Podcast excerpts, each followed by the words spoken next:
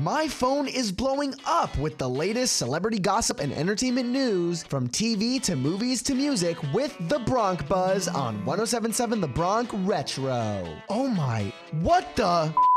What is going on today?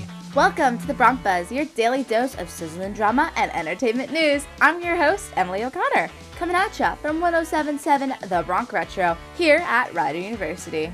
Simon Cowell was once offered his own talk show, but he backed out and he doesn't plan on being a daytime talk show host anytime soon. In an interview with E! News, he said, I got to the point where they were building the set, and I started to get anxious and really stressed out, and I just walked out of the meeting. I just said, I literally can't do this. I just couldn't talk to people all day long. I'm not very good at talking. But you could still see Cowell as a judge on AGT All Stars on NBC.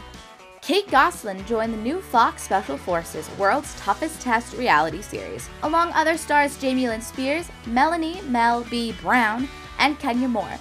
They all undergo demanding training sessions and dangerous challenges based on the experiences of an elite team of ex Special Forces operatives. New episodes will air every Wednesday at 8 p.m. only on Fox.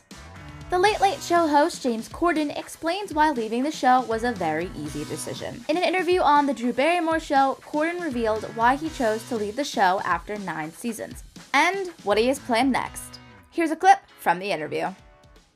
Look, it has. It's not easy in any way to to walk away from something that is so. I mean, I'll I'll never work in a better environment than the one I work in now.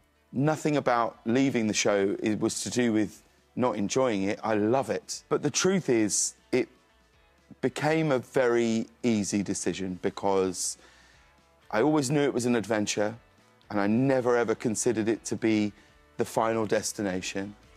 A final episode date has not yet been set.